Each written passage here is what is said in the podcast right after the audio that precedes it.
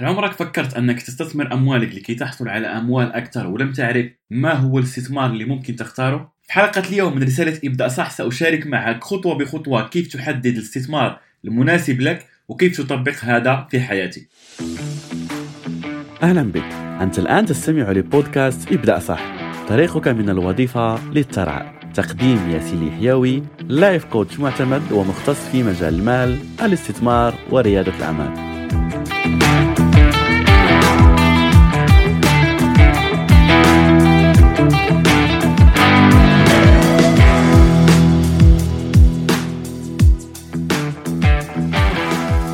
العديد من الأشخاص يبحثون عن مضاعفة أموال التي عندهم ولا استثمار هذه الأموال التي عندهم سواء كان المبلغ صغير ولا كبير ولا كيف ما كان قيمة هذا المبلغ. فبالتالي يبحثون عن أفكار ولا طرق لزيادة هذه الأموال عندهم ولكن يكون عندهم هذا السؤال ماذا أختار وكيف أختار هذا الاستثمار؟ وهذا الاستثمار هل فعلا ممكن يعود لي بأرباح؟ فأول شيء خلينا نتفق عليه ما هو الاستثمار أصلا؟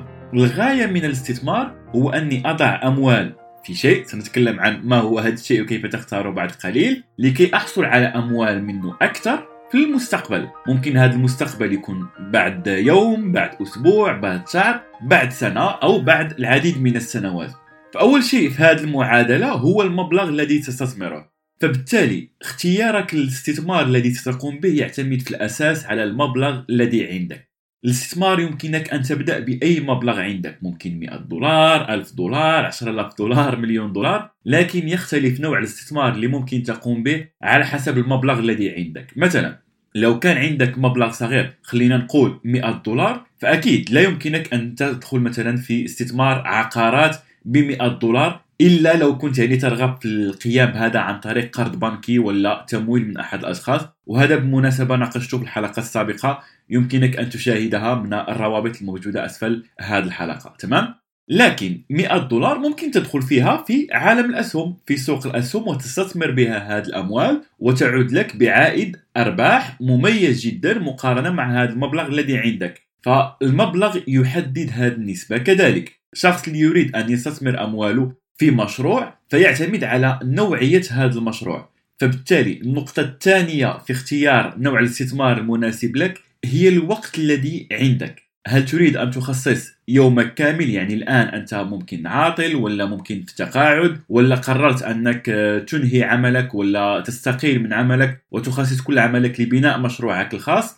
ليس كشخص يشتغل في وظيفة وعنده وقت قليل. فبالتالي الجهد الذي تريد أن تعطيه ولا تستثمره في هذا الاستثمار يعتمد كذلك على اختيار المشروع ولا الاستثمار الذي ستقوم به. كما تكلمت قبل قليل عن موضوع الاستثمار في الأسهم لماذا أرشحه وأنصح به بشدة؟ لأنه كما أقول دائما هو وسيلة مضمونة عبر التاريخ للوصول للحرية المالية ولمضاعفة الأموال التي عندك. وسنتكلم عن النسب بعد قليل والخصوص على أنه لا يحتاج وقت كبير. شخصيا يعني أقوم ب 20 دقيقة إلى 30 دقيقة شهريا هذا في الاستثمار. تداول ممكن تخصص به 20 دقيقة إلى 30 دقيقة يوميا. كل هذا بطرق آمنة وكذلك يعني وقت قليل مقارنة مع أمور أخرى ممكن تخصصها في حياتك. فبالتالي على حسب الوقت الذي عندك يجب أن تختار. لأن مثلا موضوع المشاريع كن على يقين على أن المشروع سيأخذ منك وقت كبير. ستحتاج لجهد ستحتاج كذلك لوقت كيف ما كان نوعية هذا المشروع. ولا تفكر فيه بطريقة آه أوكي خليني أخذ الأموال ولا هذه الأموال التي عندي ادخرتها وأعطيها لأشخاص يريد هو أن يقوم بمشروع؟ لا. هذا ليس هو اللي نتكلم عنه. أنا الآن نتكلم عن إنشاء مشاريع شخصية. فلو كنت تريد أن تنشئ مشروعك الخاص يجب أن تعرف على أنه الوقت مهم جدا فبالتالي مهم جدا أن تحدد الوقت المناسب لك. كما ذكرت لك لو عندك وقت قليل وأنت الآن في وظيفة وتريد بناء مستقبل مالي بعد سنتكلم عن المدة بعد قليل كذلك فمهم جدا أن تختار في هذه الحالة ممكن الأسهم.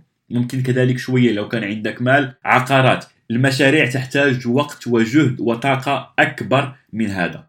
ثالث نقطة وهي جد جد جد مهمة هي موضوع المخاطر. خلي عندك هذه القاعدة على أنه كل ما زاد الخطر تزيد معه نسبة الأرباح. لو أخذنا مثال في الأسهم الخطر قليل ولكن الأرباح أكيد معقولة ويمكن تحقق آه، حتى يعني في موضوع الاستثمار 35 40% سنويا في موضوع التداول إلى غاية 80% سنويا أو ممكن تزيد. هذا كله بطرق آمنة. لو قمت بنفس الأمر وزدت وزدت يعني شوية من نسبة المخاطر ستحقق أرباح أعلى ولكن الخطر سيزيد. نفس الشيء في موضوع مثلا الكريبتو. الأشخاص الذين يستثمرون أموالهم في العملات الرقمية وأنا واحد منهم نعرف على انه العملات الرقمية فيها risk ولكن فيها ربح أكبر. المشاريع كذلك لو تريد أن تنشئ مشروعك الخاص وتريد كما ذكرت قبل قليل مثلا شخص استقال ويريد أن ينشئ مشروعه الخاص يجب أن تعرف على أنه ال risk كبير. أغلب المشاريع تقفل في العام الأول. كيف ما كان نوع هذا المشروع؟ حتى مقهى startup تنشئ منتوجات تجارة إلكترونية. أغلب المشاريع تفشل في السنة الأولى وبعدها ثلاث سنوات يعني تفشل 90% تقريبا ولا إلى 95% من المشاريع تفشل من ثلاث إلى خمس سنوات الأولى في بدايه هذه المشاريع. فبالتالي هذا يوضح لك نسبة الخطر. فهنا يأتي السؤال ما هي درجة صبرك على هذا الخطر؟ ولا كم ستستطيع أنك تتحمل من الخسائر ولا من الخطر الموجود في الاستثمار الذي تختاره؟ كما ذكرت الاستثمار في الأسهم فيه خطر أقل ولكن كذلك الاستثمار في الأسهم العديد من الأشخاص يفقدون أموالهم فيه لأنهم لما يكون مثلا في الفترة اللي نعيشها حاليا هناك هبوط حاد في سوق الأسهم ولا كذلك في سوق العملات أغلب الأشخاص يتحكم فيهم المشاعر في هذا الوقت فبالتالي يفقد كل المال الذي كان عنده. لكن يجب أن تدرس يعني هذا على حسب كل شخص. هل أنت شخص يحب أخذ المخاطر ولا لا؟ وهذا يحدد لك نوعية المشروع الذي تريد أن تختاره. رابع خطوة ولا رابع آه، نقطة يجب أن تركز عليها أثناء اختيارك الاستثمار المناسب لك هو الوقت. متى تريد أن تحصل على هذا العائد المالي من هذا الاستثمار الذي تقوم به؟ موضوع الاستثمار يعني أفضل حكمة قالها وارن بافيت في هذا المجال وأنك لا يمكنك أن تحصل على طفل حتى لو تزوجت تسع نساء. لا يمكن يعني الطفل لكي يولد يلزمه سبع أشهر إلى تسع أشهر يعني كعادة تسعة أشهر وأحيانا يعني بعض الأطفال سبع أشهر. فبالتالي لا يمكنك أن تحصل على طفل في شهر. نفس الأمر في موضوع الاستثمار. في الاستثمار كما ذكرنا قبل قليل في الأسهم أكيد ستحصل على هذه النسب ولكن كما قلت لك بعد سنة في التداول ممكن بعد شهر بعد شهرين ثلاث أشهر تبدأ تحصل على هذه النتائج ولكن ليست النتائج الكبيرة فعلا التي ممكن يعني تصبح فيها ثري ولا لأنه شوف أنا من الأشخاص اللي لا أحب فكرة الثراء السريع وأنصحك أي شخص يقول لك آه أعطيني الأموال في هذا المشروع ولا في هذه الفكرة لكي تصبح ثري بعد شهر بعد شهرين please لا تقع في هذه الخدعة لأنه احتمال كبير أنك تضيع كل الأموال التي عندك وهذا أعرفهم بشكل شخصي. العديد من الأشخاص اللي جمعوا 5000 آه، دولار 10000 دولار وفقدوا كل هذه الأموال كيفما كان هذه نوعية الاستثمار. وبالخصوص موضوع الاستثمار في الأسهم. وبالمناسبة لو كنت مهتم لكي تعرف أكثر عن هذا الموضوع فعندي دورة مجانية أشرح لك ليس لكي أستثمر مكانك لا أشرح لك كيف تتعلم الاستثمار وكيف تقوم به بنفسك بثلاث خطوات بسيطة ويمكنك التسجيل من الرابط أسفل هذه الحلقة تمام؟ فمهم جدا أن تعرف على أنه الموضوع سيأخذ منك وقت كيفما كان نوعية هذا الاستثمار. لكن هناك بعض المشاريع ولا بعض الاستثمارات اللي ممكن تحصل منها على أرباح بعد شهور ممكن أربع شهور ست شهور ترجع الأموال التي عندك مثل مثلا التجارة الإلكترونية ولا الأعمال أنك تقدم خدمات إلى غيرها. في موضوع الاستثمارات العقارية ولا كذلك الأسهم يأخذ شوية وقت. وهناك معادلة جد جد مهمة هي معادلة 72 هي هذه المعادلة تساعدك تعرف كم المدة التي تحتاج لكي تضاعف هذه الأموال. لو أخذنا مثلا شخص عنده ألف دولار ويريد أن يضاعف هذه الأموال لو تكلمنا كما قلت قبل قليل في موضوع آه، التداول اللي هو مثلا 70 إلى 80% لو أخذت 72 وقسمتها على 70% سيمكنك الشخص أن يضاعف أمواله في حدود سنة. في موضوع الاستثمار تقريبا سنتين. في موضوع التجارة الإلكترونية تقريبا 6 8 أشهر. فبالتالي هذه المعادلة مهمة جدا أن تعرفها وتحدد يعني مو... الشيء اللي أنت تريد أن تقوم به. هل عقار هل الاسهم هل المشاريع وتشوف يعني العائد الأرباح المناسب لكل فئة لكي تعرف متى تتوقع أنك تحصل على النتائج وتضاعف الأموال التي عندك.